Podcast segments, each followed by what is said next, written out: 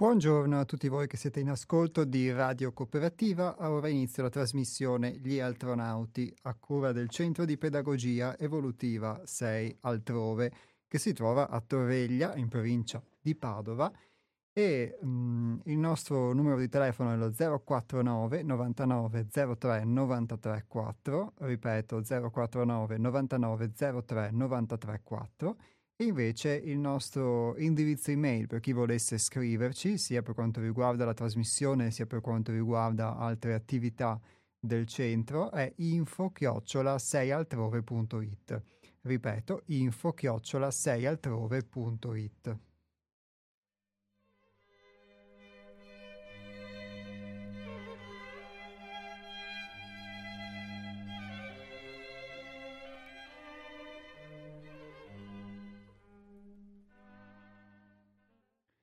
Invece, sempre in tema di riferimenti, il nostro sito internet è www.seialtrove.it dove trovate sia i podcast, quindi le registrazioni di questa nostra trasmissione degli astronauti, sia anche gli spunti uh, delle, delle, rubriche che pubblichiamo sul sito e, e i nostri libri da cui spesso traiamo anche dei riferimenti per le trasmissioni.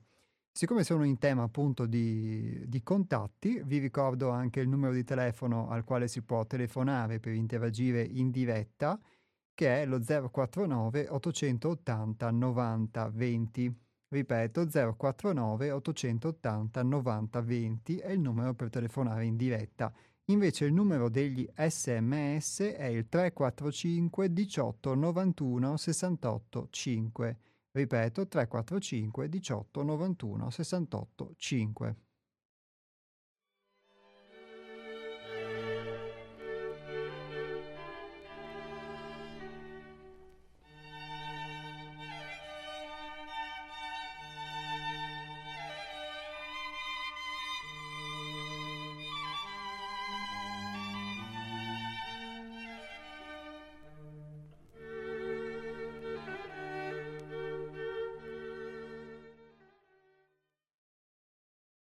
Nella puntata precedente abbiamo toccato un tema che è l'attaccamento.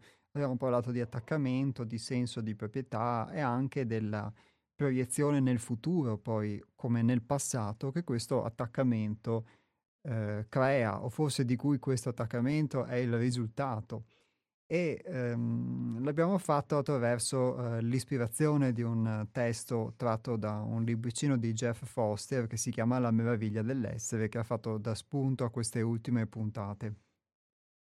Ebbene, uno anche dei temi che sono emersi eh, a proposito di proiezione nel passato, oltre che nel futuro, è quello della storia personale.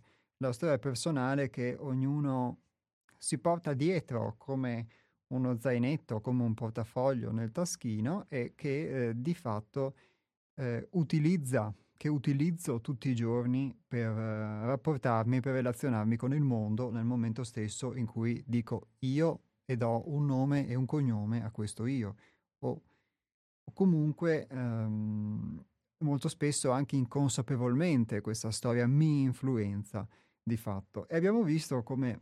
Mh, mm, quantomeno per quella che è l'esperienza che io vi ho espresso, la, la storia personale non è mo- molto spesso una storia univoca, ma si tratta anche di molte storie, di un fascio di storie, talvolta complementari, talvolta però anche contraddittorie, che di fatto si uniscono e formano questa identità che molto spesso non è così omogenea come la crediamo quando la andiamo effettivamente a sondare e ogni incontro con la realtà che facciamo, che sia la realtà dell'altra persona, di un'altra persona, o che sia la realtà invece in senso più oggettivo di dinamiche, di eventi che succedono, che ci succedono, la, eh, noi la confrontiamo sempre con questo nostro filtro, con questa nostra storia che fa da interfaccia per la, l'elaborazione della realtà.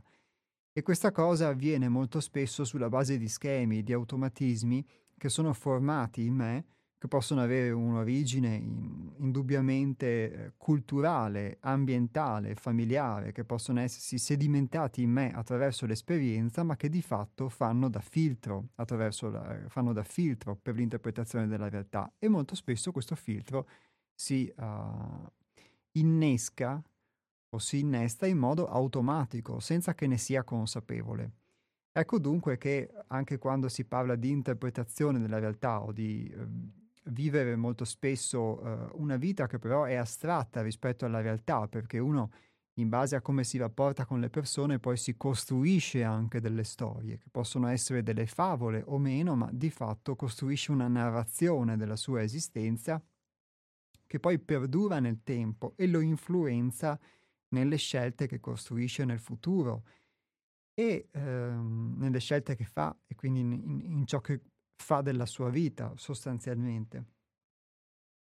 E di fatto però non, non, non c'è un giudizio in questo, nell'individuare, nell'indicare che comunque una vita che uno conduce eh, non coincide spesso con la realtà, ma solo con la sua interpretazione della realtà. È semplicemente un dato di fatto, perché se io sono identificato in una modalità che per me è istintiva di comportamento, di, mh, mm, uh, di relazione con gli altri, che è automatica sostanzialmente, su cui non ho una padronanza, di cui non ho una conoscenza, non è che sono cattivo o che sono stupido o che sono sbagliato rispetto a qualcun altro, semplicemente eh, ignoro delle condizioni, non ho fatto luce su delle condizioni che determinano la mia vita e quindi fare luce significa semplicemente vedere qualcosa in più e, e di conseguenza poi anche eh, poter eh, maturare anche delle, delle scelte diverse.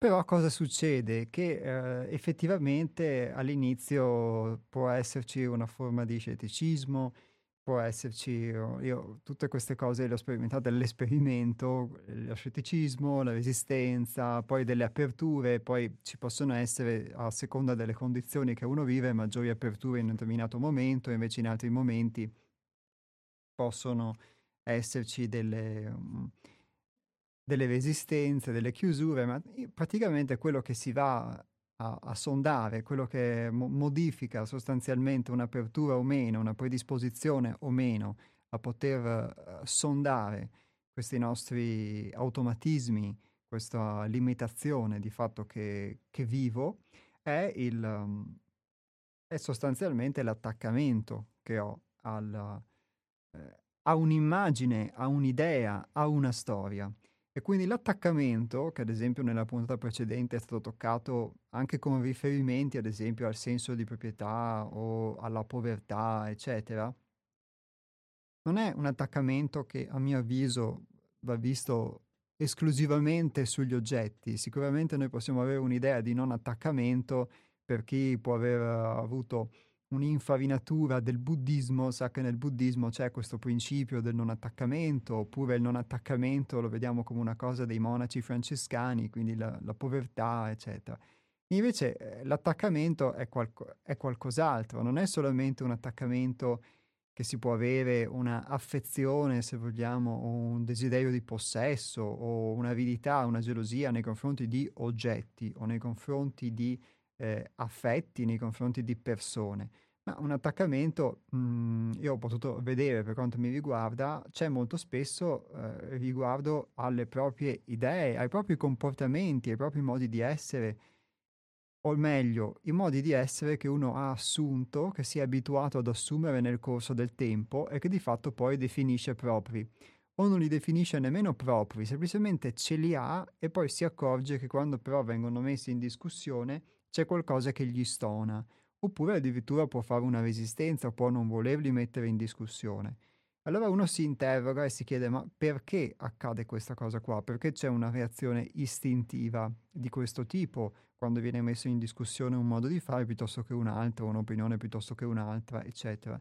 Ed è lì che molto spesso si verifica l'attaccamento. Io posso vedere per la mia esperienza, si verifica, l'ho verificato su di me molte volte su cose su cui non pensavo di essere attaccato quindi idealmente noi possiamo farci un'immagine, possiamo farci un'idea e coltivarla, che può essere anche un'idea molto spirituale, molto new age, del non attaccamento, del non avere eh, proprietà, eccetera. Ma questo è un aspetto che non ha forse ha poco a che fare con, con l'attaccamento invece di cui parliamo, che è un attaccamento a mh, mhmm, sostanzialmente delle modalità di essere che poi si vanno ad esplicare anche sull'avere.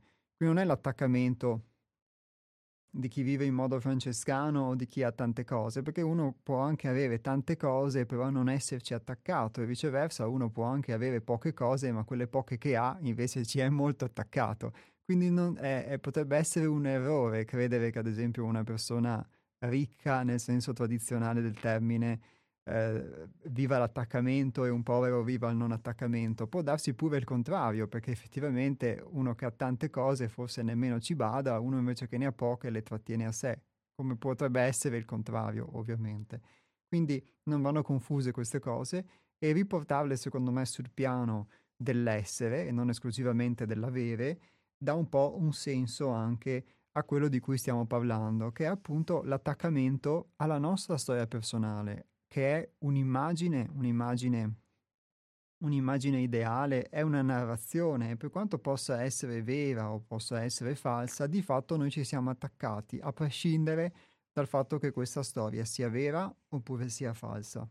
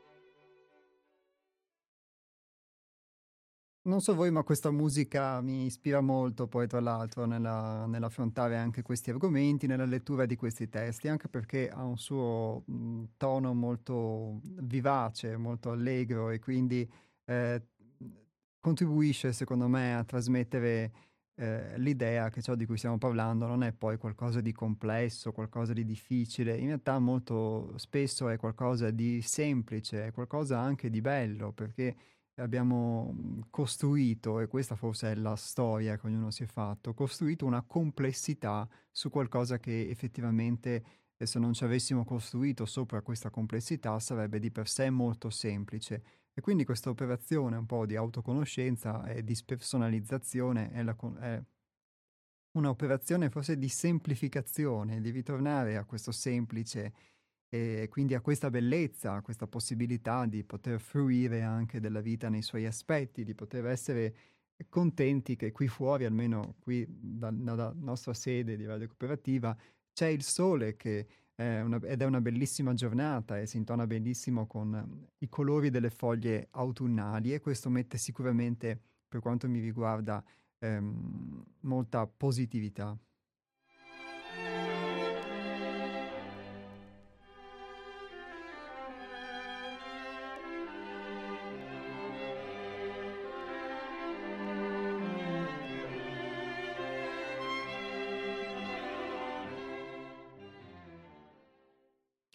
E dunque, a proposito di attaccamento, prendo ancora spunto da, da questo libricino che vi citavo di Jeff Foster e leggo questo, questo breve capitolo. Si chiama Guardare la morte in faccia.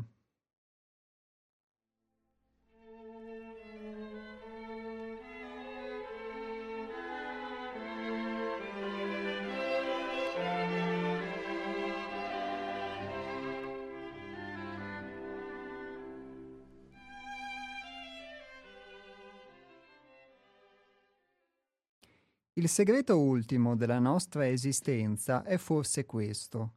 La morte è liberazione. È liberazione da tutte le forme di questo mondo, da ogni sofferenza, mentale e fisica, da tutti i problemi, le speranze, i sogni, i desideri, le ambizioni, gli obiettivi, i ricordi, i sentimenti, dall'intera condizione umana.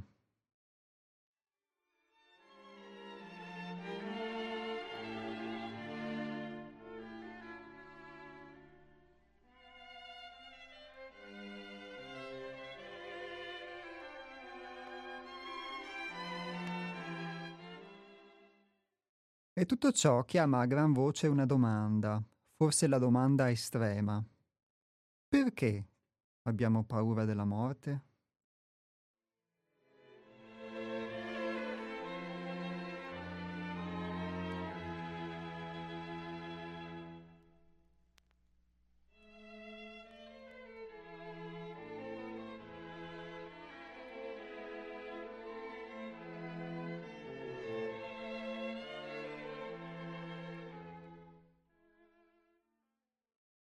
Somiglia a questo.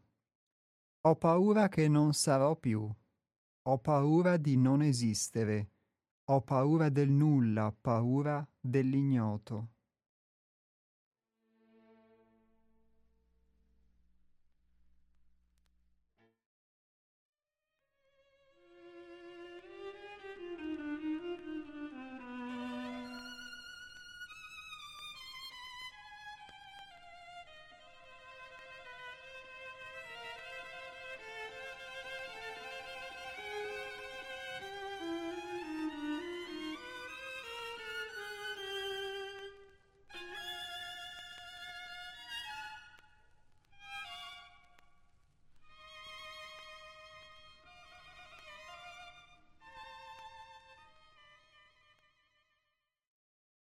Ma ecco l'inghippo.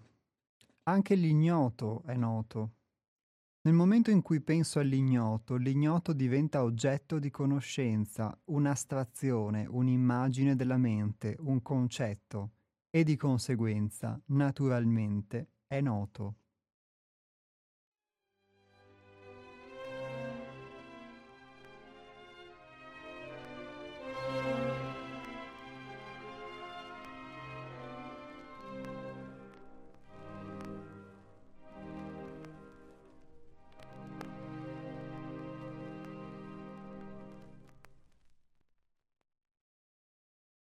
Al di là della conoscenza e dell'ignoranza, ciò che davvero è ignoto non verrà mai catturato dalla mente. E per questo la morte non sarà mai compresa. Mai.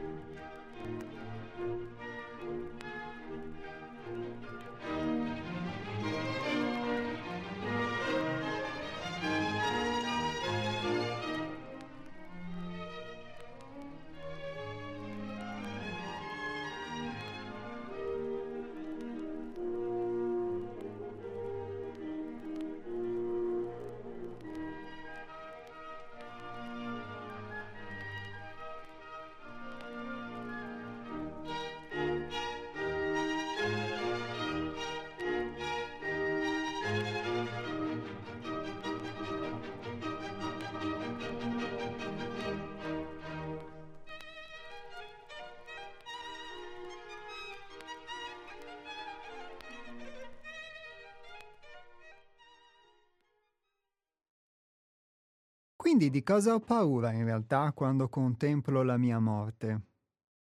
Semplicemente questo, la fine di me, la fine di me stesso, la fine di io, la fine della mia storia di vita, il mio viaggio, il mio mito, la mia saga, la mia epopea hollywoodiana.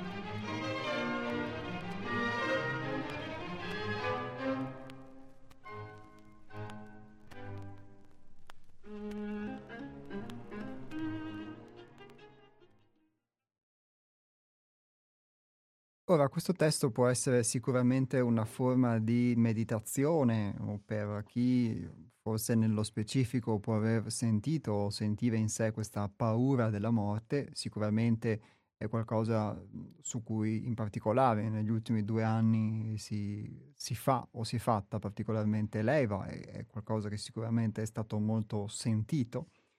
La paura della morte per un verso, per un altro, per una causa, per un'altra, ma che comunque uh, anche pur facendoci leva, è qualcosa che ognuno sente. E uh, nello specifico poi qualcuno può averlo preso come uno spunto per sé di meditazione, qualcuno, qualcuno forse riferito invece a, a, delle persone, a lui care, a lui conoscenti che sono, sono morte, qualcuno invece eh, può averlo preso di riferimento per la morte in senso lato, perché quando si parla della morte, qui ovviamente si intende, qui intende l'autore um, la morte vera e propria, così lo intendo io, ma anche, ci sono anche tante altre morti che si possono intendere, che sono proprio uh, le, le piccole morti quotidiane, perché la rinuncia, di cui, spesso, di cui parlavo anche prima, ad una forma di attaccamento eh, implica molto spesso il dover far morire, anche se provvisoriamente, un'idea, quel comportamento, quantomeno in quel momento, la rinuncia a, ad esprimere un pensiero, a dire qualcosa, è sicuramente una morte. Poi questa morte può essere un sacrificio molto spesso, perché uh, potresti dire o fare qualcosa che andrebbe ca- in determinati casi forse a rompere un'armonia, a fare qualcosa di distruttivo e quindi è un sacrificio utile, oppure talvolta può invece non esserlo.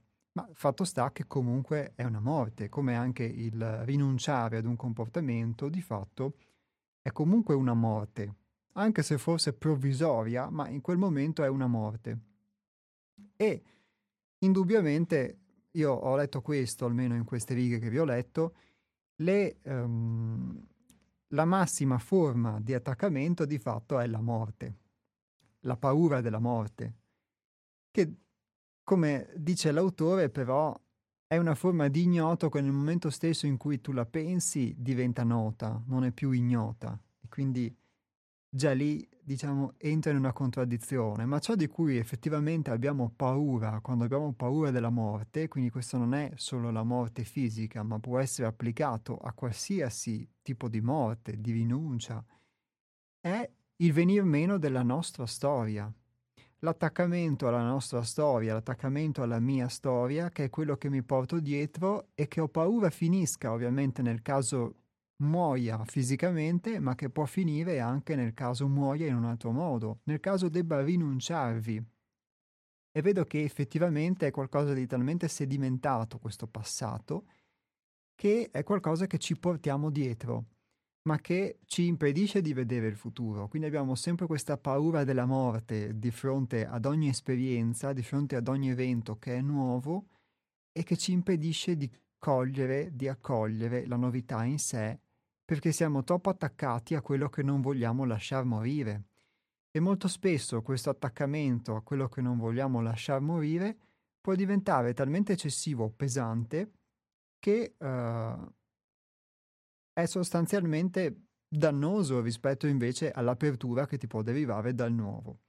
Ovviamente qua io quando parlo di vecchio e di nuovo intendo, ovviamente basandomi sull'esperienza, però eh, intendo il vecchio e il nuovo di ognuno di noi, che ognuno poi conosce può conoscere o meno a livello singolare della sua esperienza. Non intendo il nuovo o il vecchio nel senso che ci viene trasmesso ovviamente dai media o dalla cultura. Non è che il nuovo è la tecnologia e il vecchio sono i nonni o può essere anche così, ma può non esserlo. Intendo il nuovo e il vecchio della nostra esperienza, quindi il vecchio significa quelle abitudini sedimentate in me che sono diventate delle abitudini, quindi dei modi di pensare, dei modi di fare che ho, non perché di per sé sono utili, ma semplicemente perché si sono sedimentati in me e sono divenuti automa- automatici. Quindi l'automa sostanzialmente in me. Il nuovo invece sono le altre possibilità che ho quando rinuncio ad essere automa e quindi provo a fare qualcosa di diverso, a essere diverso. Questo intendo per nuovo e per vecchio, giusto per chiarire. Ora apro le telefonate, il numero di telefono, come vi dicevo, è lo 049 880 90 20. Chi preferisse scrivere un sms lo può fare al 345 18 91 68 5.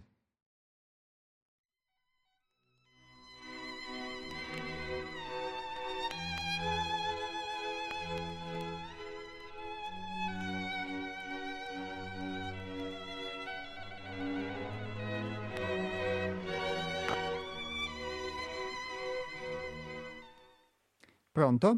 Pronto, ciao, sono Antonio. Ciao, ciao Antonio, ciao. ben trovato. Volevo confrontarmi un po' su quello che hai detto. Io da quando è iniziata la serie delle trasmissioni tue che fai il venerdì, mi sono interrogato su, questa, su, su queste cose qui. Allora, noi siamo funzionari della specie, quindi l'urgenza del vivere che sentiamo soprattutto da giovani, di agire, agire, di non, di non star fermi, marciare, non marcire, dice. ehm, è, è, urge, è, qualcosa che ci proviene dal, dalla vita, dall'istinto di vita. La paura della morte è l'istinto di vita. È, è una cosa oggettiva perché serve perché la specie umana continui. Però io non sono soltanto un funzionario della specie, un meccanismo, ma io sono una persona coi, coi, col suo ragionare e sentire e i sentimenti. Allora l'invito che facevi tu o che fai spesso o che fai ancora, fai anche adesso, di riflettere su noi stessi, di andare a fondo, di prendere coscienza di sé, di essere responsabili, come si concilia, come va d'accordo con la fase evolutiva attuale dell'Homo sapiens?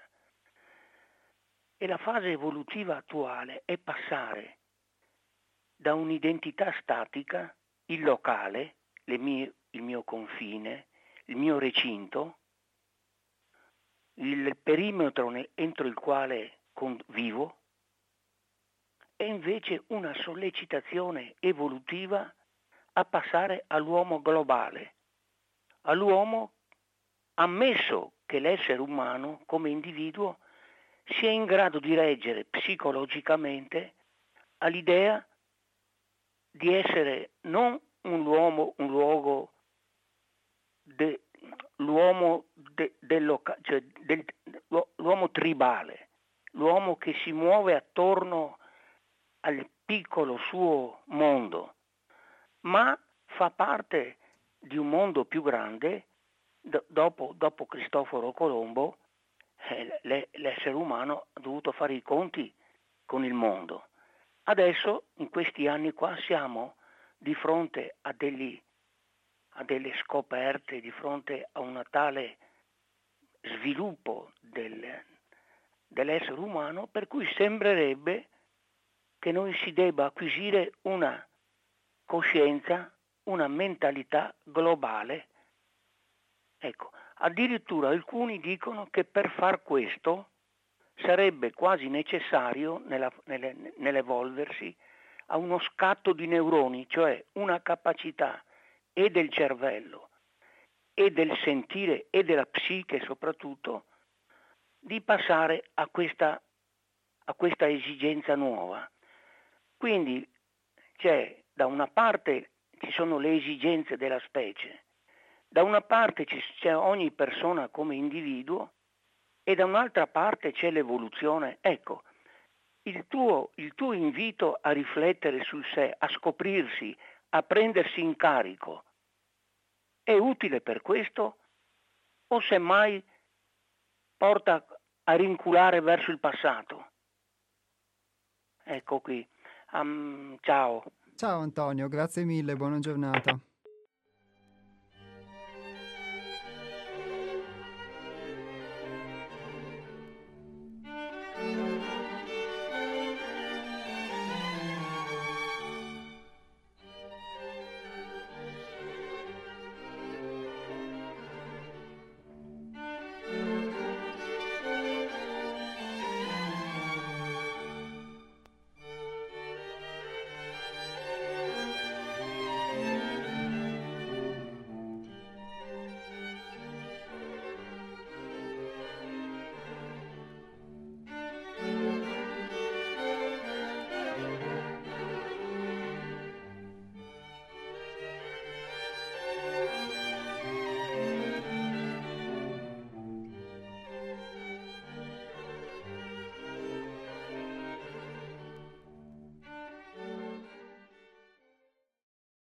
Allora, Antonio ha, ha, dato degli spunti di riflessione interessanti, intanto mi permettono ovviamente di fare una precisazione, perché come dice lui, li, uh, la, la, paura della morte a livello di specie è qualcosa di utile perché serve alla preservazione della specie, quindi questo effettivamente va, va detto, va chiarito, perché altrimenti si, si rischia di interpretare anche il testo che vi ho letto in una luce diciamo un po' diversa, perché lì si parla della paura della morte vista come un qualcosa di mh, mm, sotto il piano mentale e vista anche come quello che si cela dietro ogni paura dell'ignoto, dietro ogni paura di un cambiamento di, di per sé, dietro ogni possibile rinuncia a questa storia sostanzialmente personale, ma poi di per sé la paura della morte che eh, qui si indica è la paura della morte estremizzata ad ogni aspetto, ma il suo fondamento chiaramente è fisico e, come dice Antonio, senza la paura della morte la specie non sopravvivrebbe. Ma la paura della morte ha anche una funzione ovviamente positiva, perché se io sto andando ai 300 all'ora eh, in autostrada, la paura che mi viene di andare ai 300 all'ora è quella che mi fa frenare e che faccia in modo che io non, non, raggiunga questa velocità che per me è molto pericolosa, oltre che per gli altri, ma prima di tutto è l'istinto che um, non mi fa fare questa cosa, perché altrimenti senza questa paura della morte, eh, chiaramente, eh, ovviamente, mh, mm, farei molto più danno, questa, questa, cosa si può applicare a qualsiasi cosa, quindi molto spesso la paura della morte è anche quella che ci trattiene anche dal compiere azioni scellerate che, uh, o incoscienti, quindi sicuramente ha una sua funzione di preservazione della specie, come dice Antonio. Però distinguiamo tra la paura della morte nella sua funzione e la paura della morte che eh, senza volerlo, perché non, non, lo facciamo apposta, siamo educati, strutturati in un modo, andiamo a vivere anche per altre cose. Questo ve lo dico per, per la mia esperienza, perché lo, è una cosa che ho vissuto, che vivo e che ovviamente sotto certi aspetti potrebbe tranquillamente far ridere, ma che nasconde in nuce questa, questa paura. E uh, fatta questa precisazione rispondo uh, alla sua domanda. Allora, l'invito alla riflessione su di sé, io più che riflessione su di sé parlo di autocono- parliamo qui di autoconoscenza, questo, questi sono gli strumenti che come centro di pedagogia evolutiva eh, ci ha messo a disposizione Hermes e che abbiamo poi sviluppato eh, singolarmente. E questo invito all'autoconoscenza, ma di per sé va bene anche la riflessione su di sé, all'autoindagine o anche all'autocuriosità, se, se vogliamo metterla sotto questo punto di vista. E, ehm, non è secondo me un vinculo verso il passato in nessun caso, perché, eh, o meglio, può anche portarci a indagare il nostro passato, ma a livello singolare, eh, indubbiamente, quando scopri delle cose su di te che credevi vere, che sono delle illusioni, difficilmente poi puoi tornarle eh, a vivere, a meno che proprio non te ne dimentichi, non, non, non ritorni in quello stesso stato, stato di coscienza, ma a livello del singolo individuo, secondo me, non è in ogni caso un vinculo verso il passato, perché quando scopri qualcosa, sì, vabbè, puoi anche far finta di non averlo scoperto, come diceva Winston Churchill, che diceva la verità è come, no, o forse qualcun altro, comunque eh, la verità è come una pietra, ma poi qualcuno ci inciampa, poi si rialza e riprende la sua strada.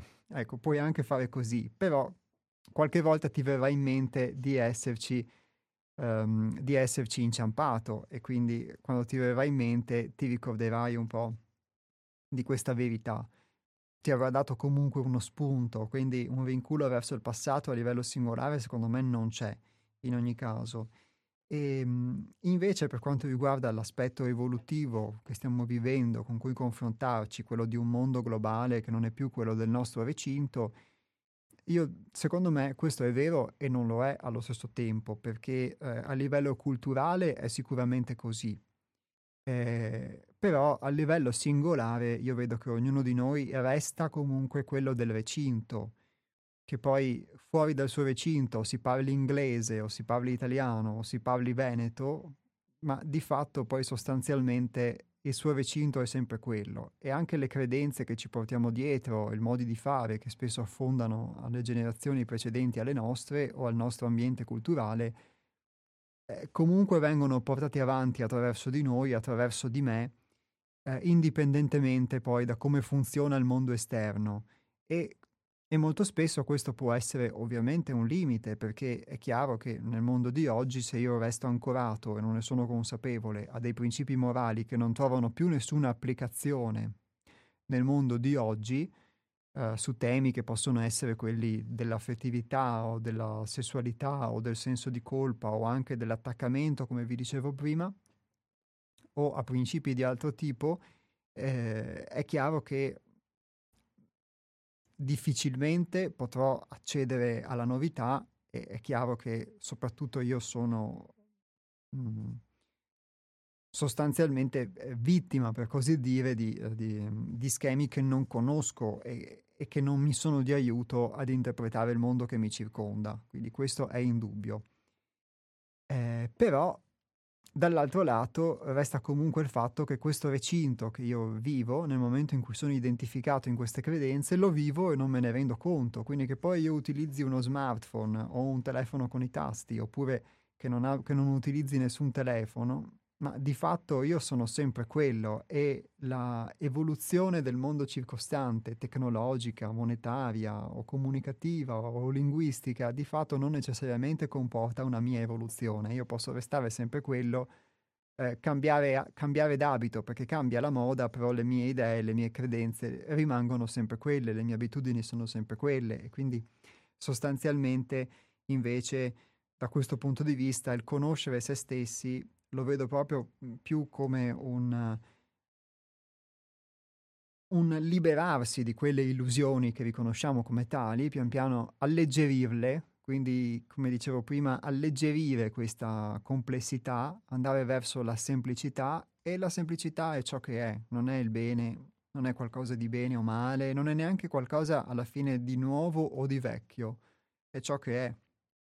E ciò che è sicuramente uh, può essere qualcosa di utile o qualcosa di no, perché mh, mm, c'è mh, mm, qualcosa che ci trasmette il passato che può essere da buttare, qualcosa che ci p- trasmette il passato che forse noi abbiamo, vogliamo buttare, andrebbe invece recuperato, rispolverato, potrebbe tornare utile sotto ovviamente una luce diversa. E viceversa, ovviamente per quello la stessa cosa vale eh, per quello che proviene dal nuovo o dal cosiddetto nuovo, c'è sicuramente qualcosa di utile e qualcosa che invece può non essere utile, però questa capacità, secondo me, di poter, di poter discernere può aumentare se aumenta la capacità di, poter, di potersi indagare, altrimenti semplicemente entri in un flusso che è quello della cultura, che è quello della società in cui vivi, sia il flusso della società passata, eh, sia quello della cosiddetta novità del mondo globalizzato e comunque segui un'onda eh, senza sapere dove vai, ma senza nemmeno nessuna cognizione e molto spesso credendo che i pensieri che pensi siano tuoi, senza accorgerti che invece li hai letti sui giornali o sentiti la televisione pian piano, anno dopo anno, e li hai fatti tuoi, ma non, è, non, non sono forse esattamente tuoi. Quindi credo che questa responsabilizzazione porti ognuno poi a, a fare i conti con la propria realtà e nella misura in cui fai i conti con la propria realtà, fai i conti anche con la realtà più grande.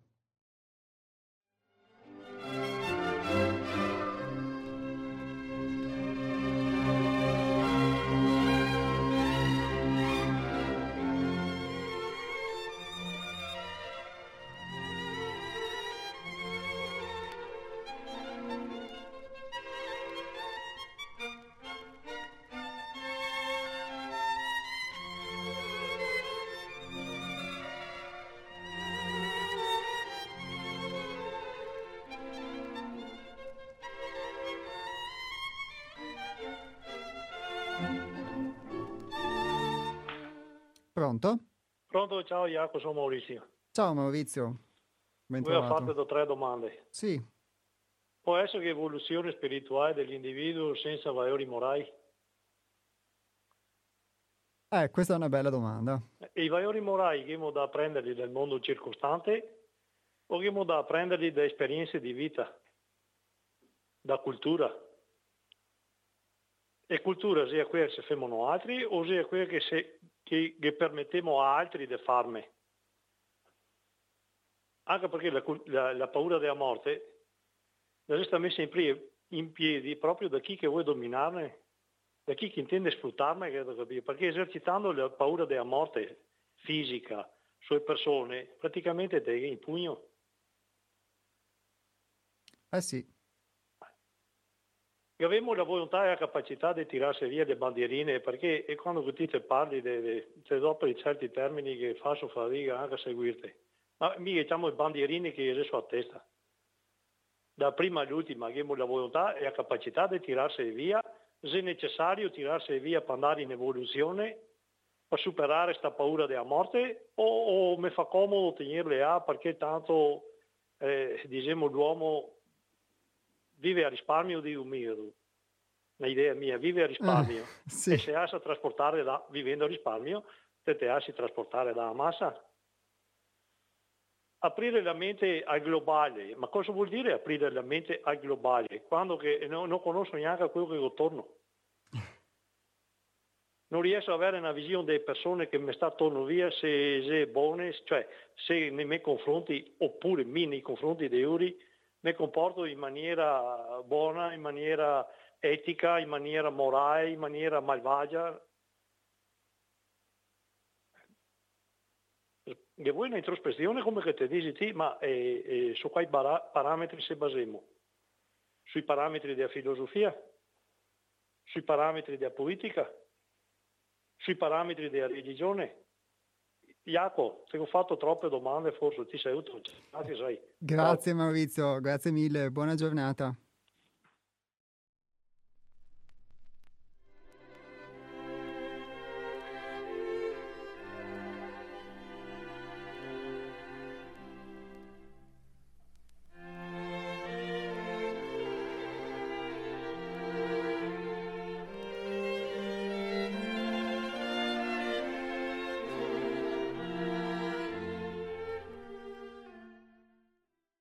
Provo a rispondere un po' alle molte domande che ha fatto Maurizio, eh, molto schiette e effettivamente credo siano domande anche che molti di voi probabilmente ascoltando la trasmissione si fanno.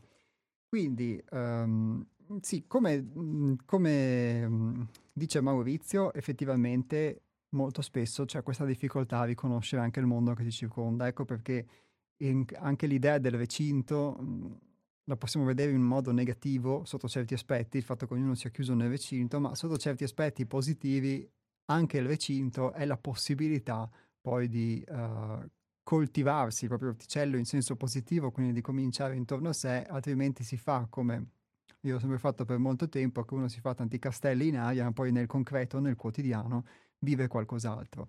Quindi, al di là del globale, il nostro recinto può essere anche sempre quello, quindi che il mondo globale ci sia o che viviamo in un mondo che non è globalizzato, sicuramente può darci degli spunti culturali, degli stimoli, indubbiamente, che ci spingono a superarci, anche il contatto con culture diverse, però può anche dare molte distrazioni talvolta e molte illusioni che ci illudono che siccome siamo tecnologici, evoluti, moderni, eccetera, e invece creiamo alimentiamo ulteriormente delle illusioni di evoluzione, di cambiamento, di miglioramento che forse a volte sono anche l'esatto contrario di quello che invece avviene. E è bella l'immagine che uh, usa Maurizio del vivere a risparmio, quindi del farsi trascinare in questo senso. Allora, il, um, chiede se è possibile un'evoluzione senza moralità.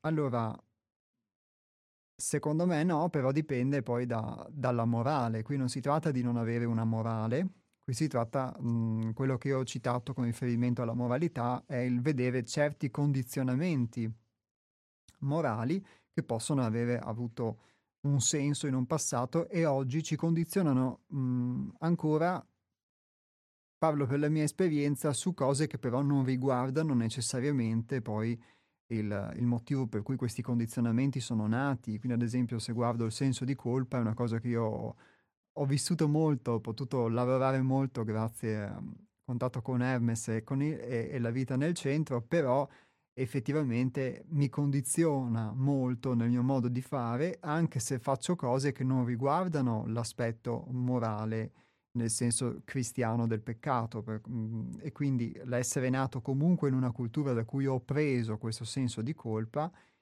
mi ha, ha contribuito mh, mm, a, a, forgiare in me un comportamento conseguente. Però il, ovviamente Va detto che il senso di colpa, per fare questo esempio, che si può vivere a livello morale, che è stato trasmesso attraverso la società, molto probabilmente non ha nulla a che vedere con il principio di colpa di cui parlava la religione cristiana, le origini, eccetera. È qualcosa che poi è stato traviato, si è sedimentato nel corso del tempo ed è diventata una modalità, a prescindere da quelle che fossero le intenzioni di chi forse ha scritto determinati testi sacri. E um, e quindi in questo senso, eh, secondo me, la cultura eh, noi la apprendiamo anche dal mondo circostante, indubbiamente. E con la nostra esperienza poi a volte possiamo metterla in discussione o a volte possiamo confermarla.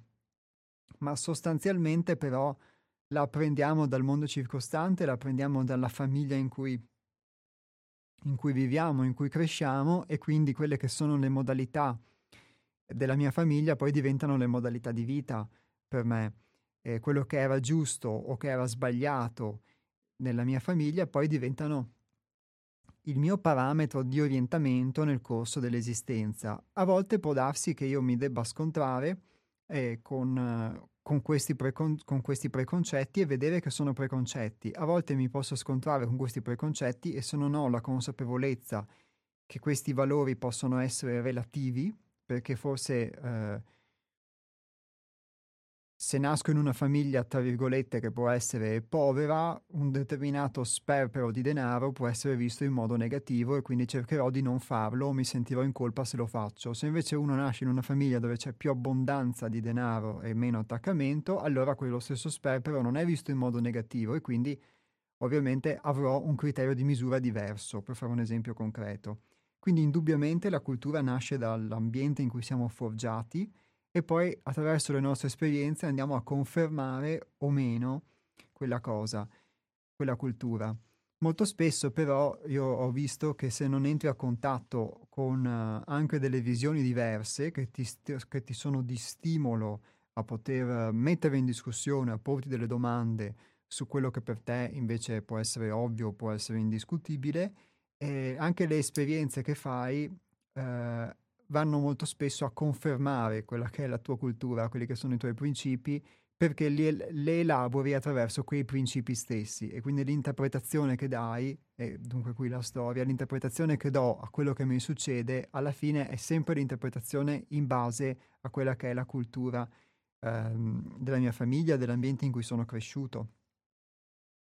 E poi c'è un altro aspetto ovviamente che Maurizio cita, un aspetto molto più uh, grande, molto più collettivo, sociale, che va a prescindere dalla, dalla, famiglia e forse anche dalla regione o dalla nazione in cui uno nasce e cresce, che è il fatto della cultura che poi, poi viene ovviamente strumentalizzata e utilizzata per allevare delle persone e quindi già lì essere, le persone possono essere istruite e quindi nelle persone possono essere anche um, possono essere educate ecco, ad avere determinati comportamenti per motivi che sono ovviamente di controllo sociale, di potere, di costruzione di una cultura che possa limitare quindi i singoli individui e i popoli anziché permettere loro di emanciparsi. Eh, tutti sanno che comunque nei regimi eh, totalitari il monopolio della cultura è la prima cosa, il monopolio dell'informazione, ma così vale anche ovviamente negli ambienti, religio- negli ambienti religiosi influenzati dalle religioni o, dal, o anche nell'ambiente che comunque non viene definito totalitario, ma che di fatto poi si, si comporta nello stesso modo. Quindi la, bandier- la bandierina che cita eh, Maurizio della paura della morte è ovviamente, come vi citavo, è ovviamente un deterrente più che valido, forse il massimo deterrente per chiunque voglia, voglia, fare qualcosa, voglia poter strumentalizzare questa paura della morte per indurre dei comportamenti, delle scelte o per modificare anche a livello collettivo quella che può essere una cultura, quindi eh, introdurre delle modificazioni culturali che permettano un maggiore controllo sociale in questo senso. Ecco perché divenire consapevoli della, di venire consapevole della cultura che mi ha formato, che mi ha forgiato, mi è di aiuto a potermi emancipare da tutti questi condizionamenti che alla fine io mi porto dentro e quando qualcuno mette in discussione il mio modo di essere o di fare, eh, devo considerare che mette in discussione qualcosa che può provenire dal mio passato, può provenire da una cultura in cui io sono cresciuto, ma che non sono io, rappresenta il mio passato, ma io ho tante altre possibilità. Ecco, e quindi rispetto a quella di uh, vivere a risparmio, come dice Maurizio. E quindi l'immagine di togliere le bandierine, secondo me, è molto spiccia, molto franca eh, ed è effettivamente quello che si intende. A volte con poche parole si, si è molto più semplici che non con molte parole quando si parla di uh, togliere via delle illusioni che ci impediscono di vedere la realtà, sostanzialmente.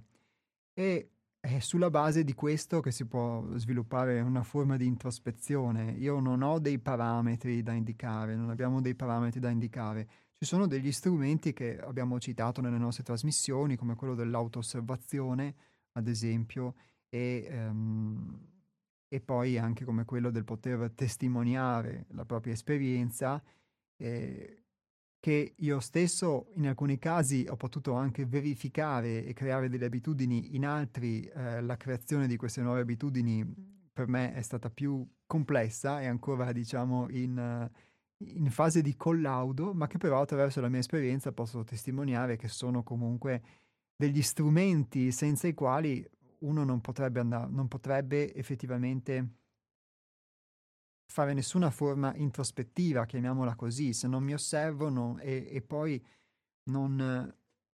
È bene come dici tu, Maurizio citava l'aspetto della volontà, non ho la volontà poi di andare oltre questi, questi automatismi, di fatto ne, ne, resto unicamente vittima. Quindi questi sono gli spunti, i, suggerimenti. E, ehm, Ovviamente non sono i parametri però che vengono dati, questo è vero, dalla filosofia in senso generale, dall'informazione, dalla, dal mondo della cultura, perché tutto, tutti questi mondi, con tutto rispetto, eh, restano nella superficie, quindi eh, sono comunque figli di questo sistema eh, culturale, sono comunque figli di... Eh, di questo sistema di credenze e quindi non possono andare ad intaccare sostanzialmente le illusioni, secondo me, con tutto rispetto, perché eh, ne sono essi stessi sostanzialmente in preda senza saperlo e quindi non, non hanno molta possibilità di poter indagare quello che non conoscono, di poter mettere in discussione quello che effettivamente sono possono rappresentare una possibilità, uno strumento eh, che però secondo me tocca solo in superficie eh, l'aspetto di un vero cambiamento, di una rivoluzione. Non è un caso che mh, tutti i tentativi, comunque anche intellettuali e politici, fatti in buona fede di poter portare dei cambiamenti a livello sociale, non hanno poi inciso su quello che è stato il, l'indirizzo del mondo. Però ovviamente questa è un'opinione.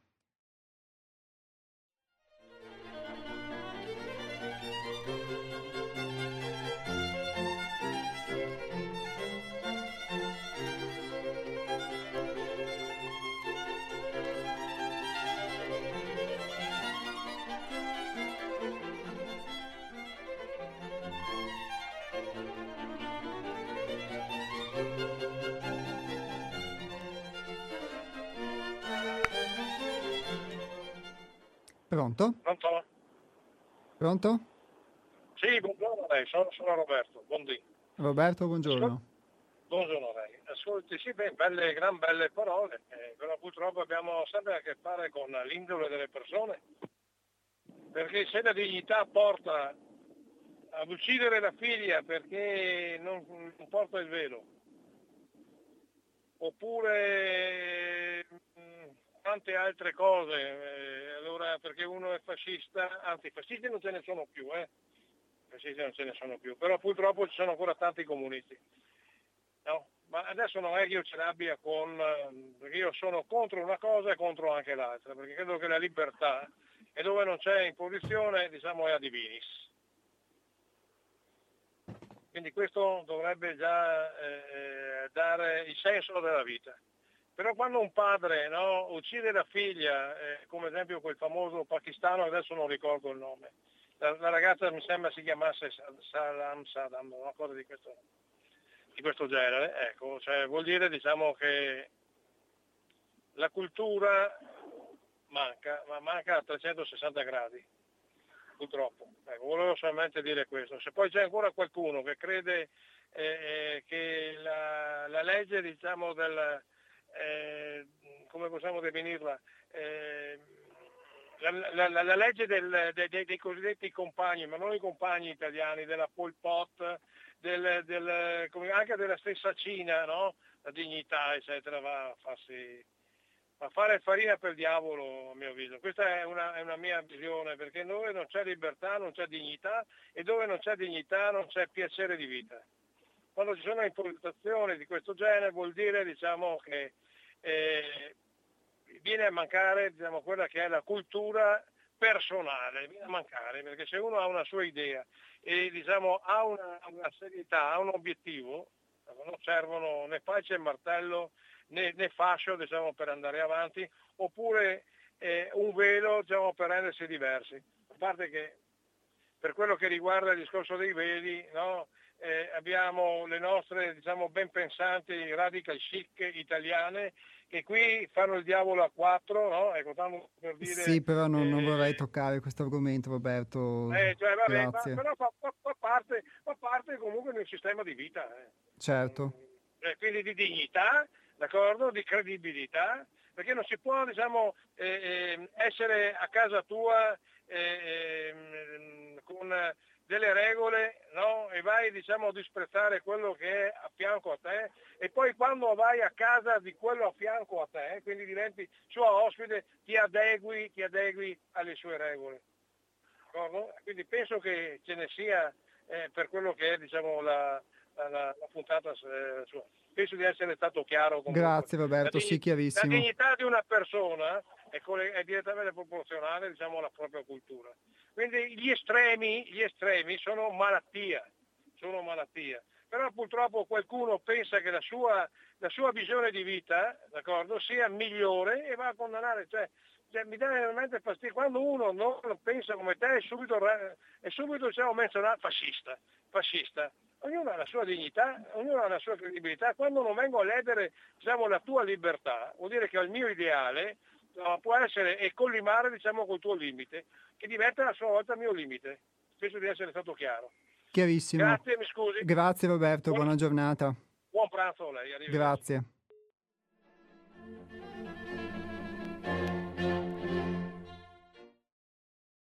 Allora, senza buttarla sulla politica, quindi nel senso c'è stato questo intervento che ha toccato questi temi, però vi chiedo già se mm, qualora qualcuno volesse rispondere di non, non, buttarla sulla politica, solamente per non distrarci rispetto al tema della trasmissione, perché ci sono invece altre trasmissioni che in questa, in questa radio si occupano del, più della quotidianità e quindi anche della politica, quindi casomai potete rivolgere vostre, i vostri interrogativi a quelle trasmissioni. Però ovviamente Roberto ha dato uno spunto interessante, per cui giustamente, dato che si parlava di mondo globalizzato, lui ha portato questo esempio del fatto di alcuni, mh, mm, del comportamento di alcuni padri o di alcuni mariti nei confronti delle mogli o delle figlie che, vanno, che sono ovviamente uh, di, in questo caso di religione di cultura musulmana e quindi di provenienza comunque non non italiana che eh, vanno ad adottare un comportamento che invece in base alla nostra cultura mh, mm, è un comportamento eh, retrogrado o comunque moralmente, moralmente, negativo. E quindi sicuramente ehm, il punto di vista di Roberto è il punto di vista di chi è cresciuto nella nostra società ed è indubbiamente diverso da quello invece di chi adotta quel comportamento e lo ritiene addirittura legittimo perché nel, nel paese da cui proviene quel comportamento è legittimo e quindi invece da noi invece va a ledere enormemente la dignità e la libertà di alcune persone, in questo caso particolarmente delle donne, eccetera. Ma eh, questo rappresenta i due punti di vista, ovviamente e ci dà l'idea anche di come, eh, come dicevo prima, eh, la possibilità di discernere e quindi sicuramente il, in questo caso, nel caso della globalizzazione, anche il contatto con altre culture è quello che ci può permettere di avere degli stimoli, ma non è che per questo uno debba rinunciare alla propria dignità, ai propri diritti, a quello che può essere per lui eh, sacrosanto, perché eh, deve, mh, mm, come dice Roberto, eh, adeguarsi a criteri altrui, quindi il discernimento è quello che ci può far accogliere quello che è utile e però anche avere eh, la forza, sicuramente la fermezza di mettere da parte quello che può essere, questo sì, in questo caso forse un vinculo verso il passato.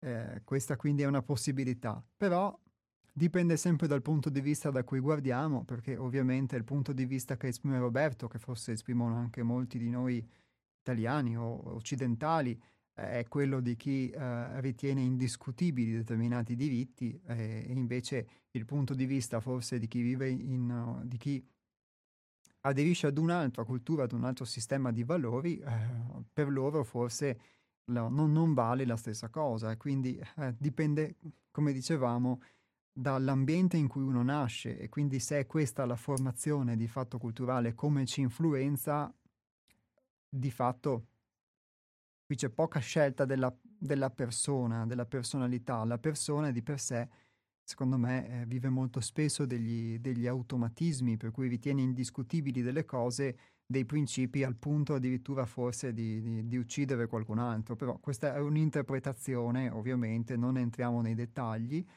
Devo dire che ehm, però eh, è molto forte, forse anche molto, molto bella questa affermazione che ha fatto più volte Roberto, che senza la libertà non c'è dignità e che senza la dignità non c'è il piacere di vita.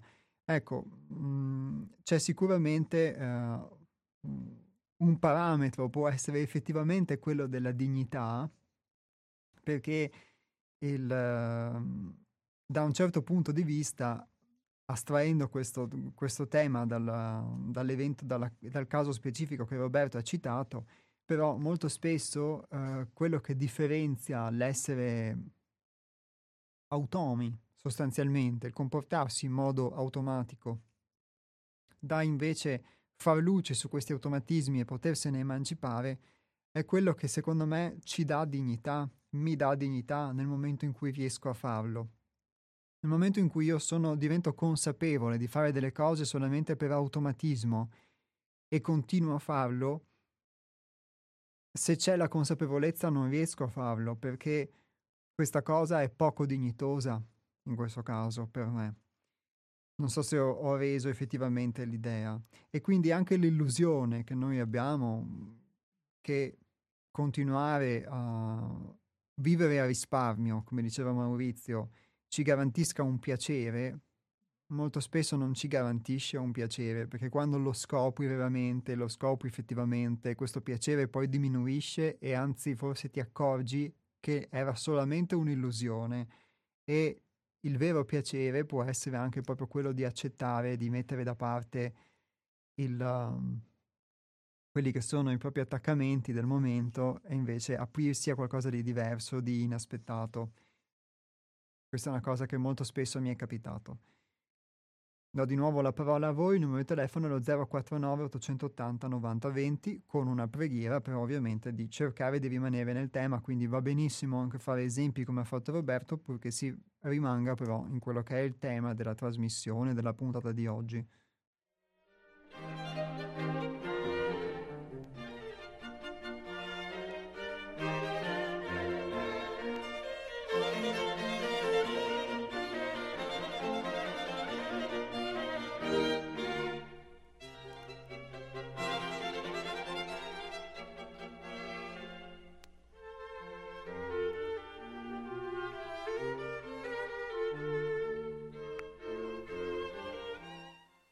Pronto? Ciao Iapo, sono Nick. Ciao Nick, ben trovato. Ti auguro un ben di Dio per tutte le cose. Grazie, vi cambio. Eh sì, ma non... Eh, eh il tema è un po' allargato troppo, non so da dove cominciare. ecco, allora, eh, allora non allargati eh, perché troppo. hai dato tanti, tanti concetti, no? Ah, mi posso anche parlare di stato della paura? Sì, va bene, è quello da cui siamo partiti e che quindi eh sì, eh, anche rispetto per tutti che hanno parlato. No? Non ho avuto mai intenzione di dire qualcosa, ma spesso noi parliamo, come si fa a uscire da quel mondo sensibile che, che ho parlato troppo, anche non, non mi interessa chi ascolta, no? chi non ascolta. Il stato della paura sono cinque, ma prima di arrivare sui stati della paura dobbiamo conoscere ancora i nostri cinque sensi in modo sensibile, che non ha mancato un pezzo il mondo sensibile.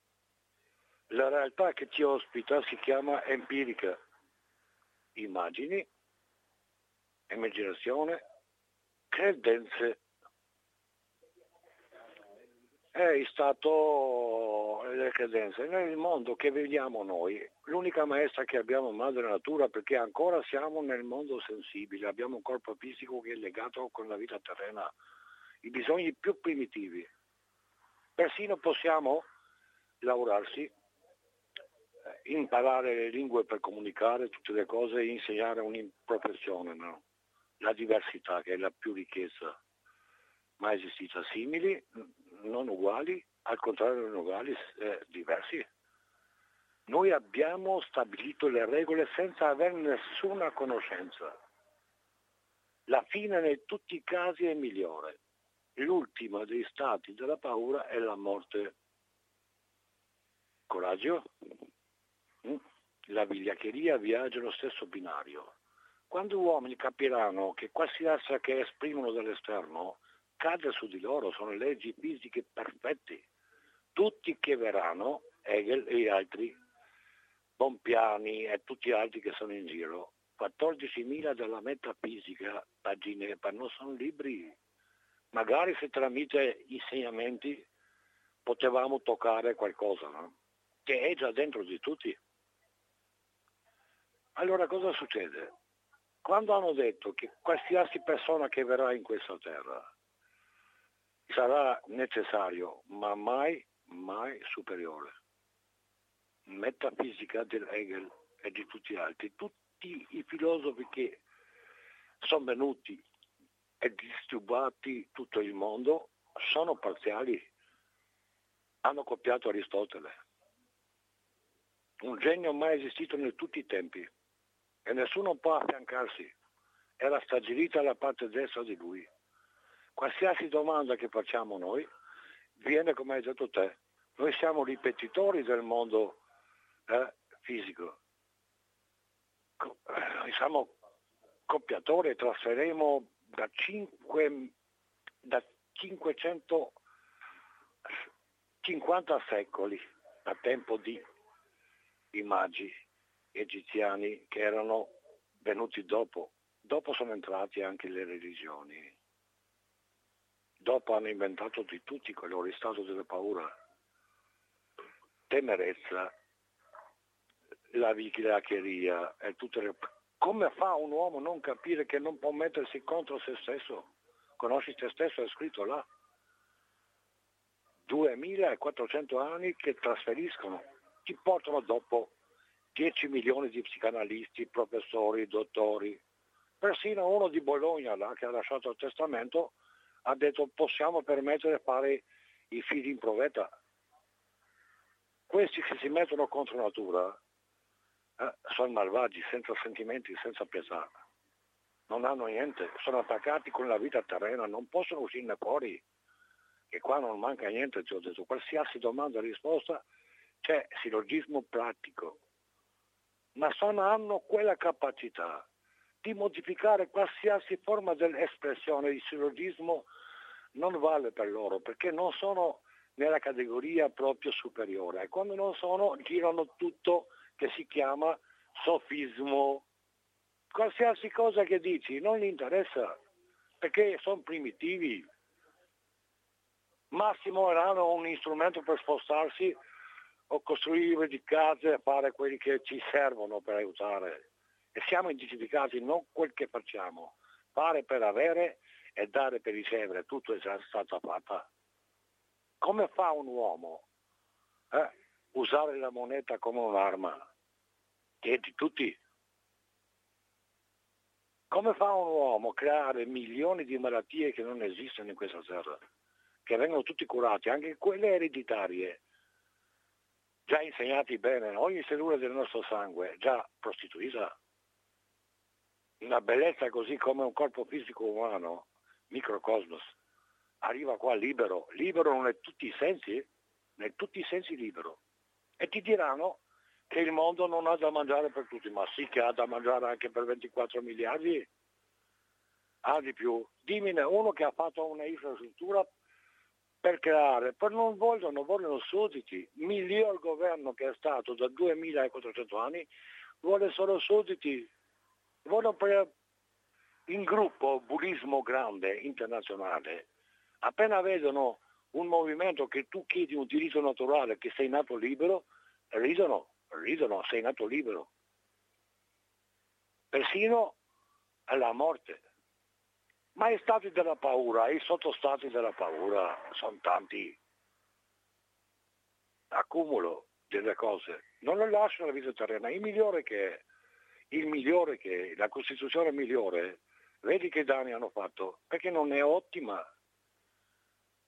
Un presentante di tutti i 60 milioni di persone non si vergogna davanti a niente che è ignorante. Ignorare, ignorare vuol dire la demenza totale e non accetterà mai. Nick, va bene, grazie mille. Ti chiedo scusa, è da parlare mattina a sera. Ciao, buona grazie. giornata, alla prossima, grazie a te. Almeno c'è qualcuno che parla. Ciao. Se finché si permettono di parlare, dai. Ciao. Ciao.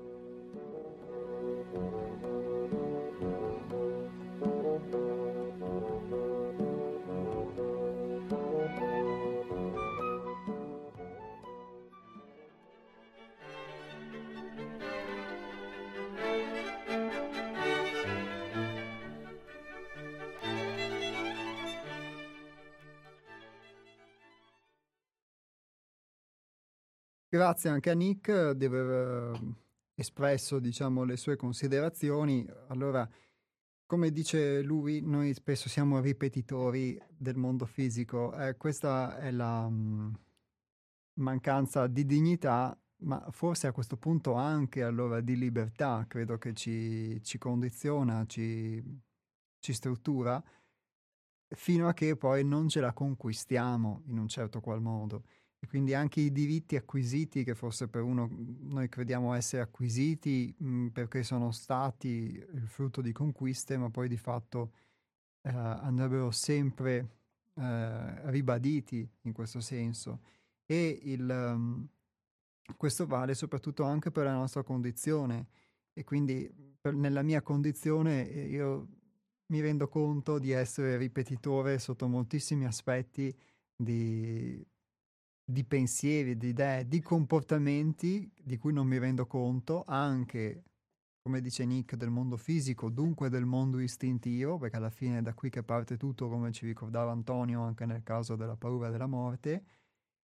E però questa condizione di essere unicamente ripetitori, però se, credendoci, perché non lo sappiamo, credendoci artefici poi della nostra realtà, è una condizione di vita che di fatto può essere definita anche come manchevole di dignità, rispetto invece alla consapevolezza e la conquista anche di questa forma di dignità, di questa forma di libertà, anche per piccoli sprazzi, anche attraverso, attraverso lo sforzo, attraverso, attraverso il lavoro.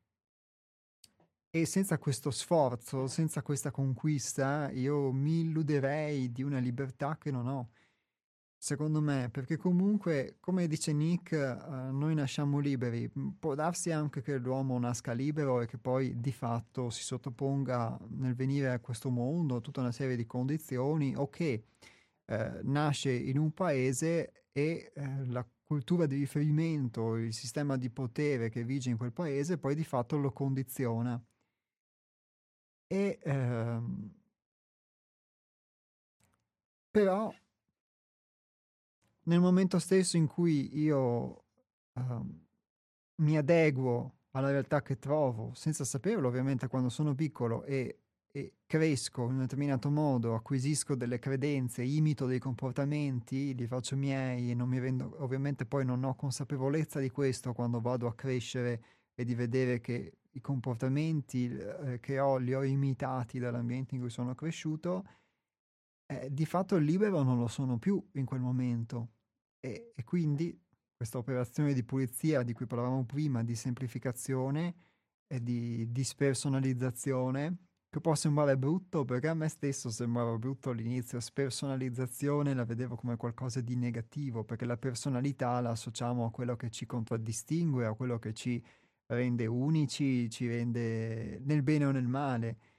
E senza alcun dubbio nel fatto che ognuno di noi sia unico, però la personalità mhmm, molto spesso, più che, per, più che renderci unico, è proprio questo, è renderci ripetitori di credenze, concetti, comportamenti che molto spesso non affiorano da noi, ma noi appunto li ripetiamo e basta, poi ognuno li colora attraverso la sua esperienza personale, che indubbiamente è diversa per ognuno, e quindi le emozioni che uno vive che possono avere delle sfumature diverse, quindi se poi ci mettiamo anche delle lingue, delle culture diverse o delle epoche, delle generazioni diverse, eh, sicuramente ognuno ha le sue sfumature particolari, però sta di fatto che eh, molto spesso sono delle storie del, um, come diceva uh, Jeff, delle epopee hollywoodiane, quindi sostanzialmente dei copioni che noi recitiamo, ma uh, sono dei copioni e quindi può cambiare l'attore, ma il copione resta sempre quello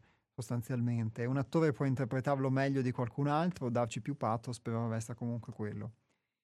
E, e quindi anche se nasciamo liberi, però poi ricoprendoci di tutte queste zavorre, poi in qualche modo ce ne dobbiamo liberare.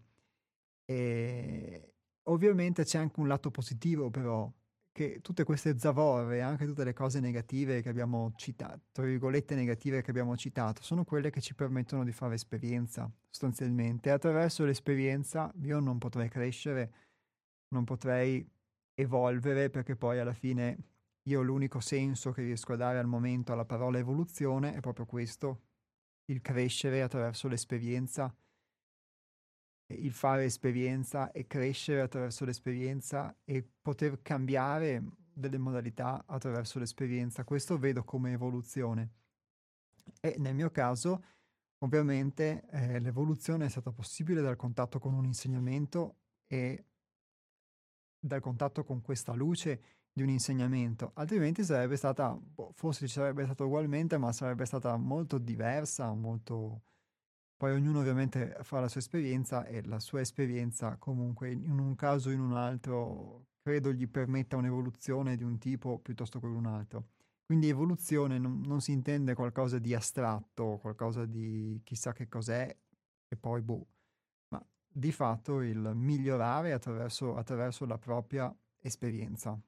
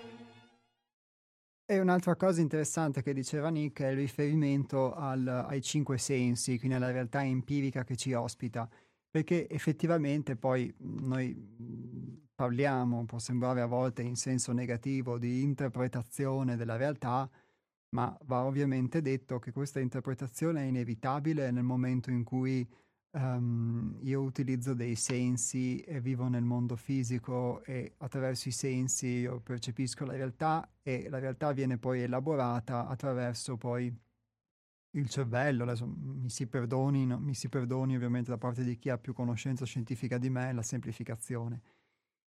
E però questa interpretazione poi è quella che ci permette comunque di fare esperienza, quindi anche l'identità, anche la storia permette di fare esperienza. Il punto è quando ovviamente eh, io continuo a 30 anni o ad un'età diversa a poter a, a vivere dei loop o delle storie che possono essere comprensibili forse in un bambino, ma non in un trentenne, in un quarantenne, in un cinquantenne, eccetera. ed è questa la cosa che appunto eh, talvolta mi, scol- uh, talvolta mi sconvolge e anche il, soprattutto quanto queste modalità di comportamento poi diventino, uh, indi- diventino indiscusse e se non avessero l'occasione di poter essere messe in discussione rimarrebbero tali, si perpetuerebbero anche fino diciamo ad età avanzata. Ecco perché poi attra- si possono accumulare esperienze, ma poi se le modalità nostre di comportamento sono quelle, poi mh, mm, le esperienze possono confermarle più che metterle in discussione. Però comunque tutto quello, tu, tutto questo è quello che in ogni caso, nel bene o nel male, ci permette di partire da qualche parte. E dunque i cinque sensi sono quello attraverso cui elaboriamo la realtà e che già questo filtro ci dà un'interpretazione delle cose. Quello che cambia poi è quando questi dati che elaborano i sensi arrivano dentro di noi, noi li associamo con il passato, li elaboriamo, reagiamo, rispondiamo, possiamo vivere un fastidio o viceversa un piacere perché c'è questa associazione che si crea in noi tra il dato sensoriale e qualcosa che riesumiamo dal passato e che però ci condiziona, è meccanico. E, e quindi non è di per sé il mondo sensibile, credo che sia sbagliato o negativo, perché questa è la palestra che ci aiuta e senza questo mondo sensibile noi non saremmo qui a poter parlare, non potremmo sperimentare sostanzialmente questa evoluzione. E, e quindi ogni uh, rapporto col mondo empirico implica di per sé un'interpretazione a seconda poi della luce che noi diamo a questa interpretazione possiamo vedere le cose in un modo piuttosto che in un altro e quindi a volte accorgerci che diamo molta importanza più del necessario a questa storia che io sono, che incarno e che eh, posso finalmente prendere un po' di coscienza che, che sono, ma che posso essere anche altro. Gli astronauti vi salutano, vi danno appuntamento al prossimo venerdì, che sarà il 25 novembre 2022, sempre dalle ore 12 alle ore 13.30 sulle frequenze di Radio Cooperativa. Vi ricordo i punti di riferimento del Centro di Pedagogia Evolutiva 6 Altrove a partire dal nostro sito internet che è www.seialtrove.it, ripeto www.seialtrove.it e dal nostro indirizzo email che è info-seialtrove.it. Dopo questa trasmissione ci saranno una quarantina di minuti di intervallo musicale e poi riprenderanno le altre trasmissioni in diretta su Radio Cooperativa a partire dalle ore 14 e 10. Un saluto e un ringraziamento a tutti voi, alla prossima.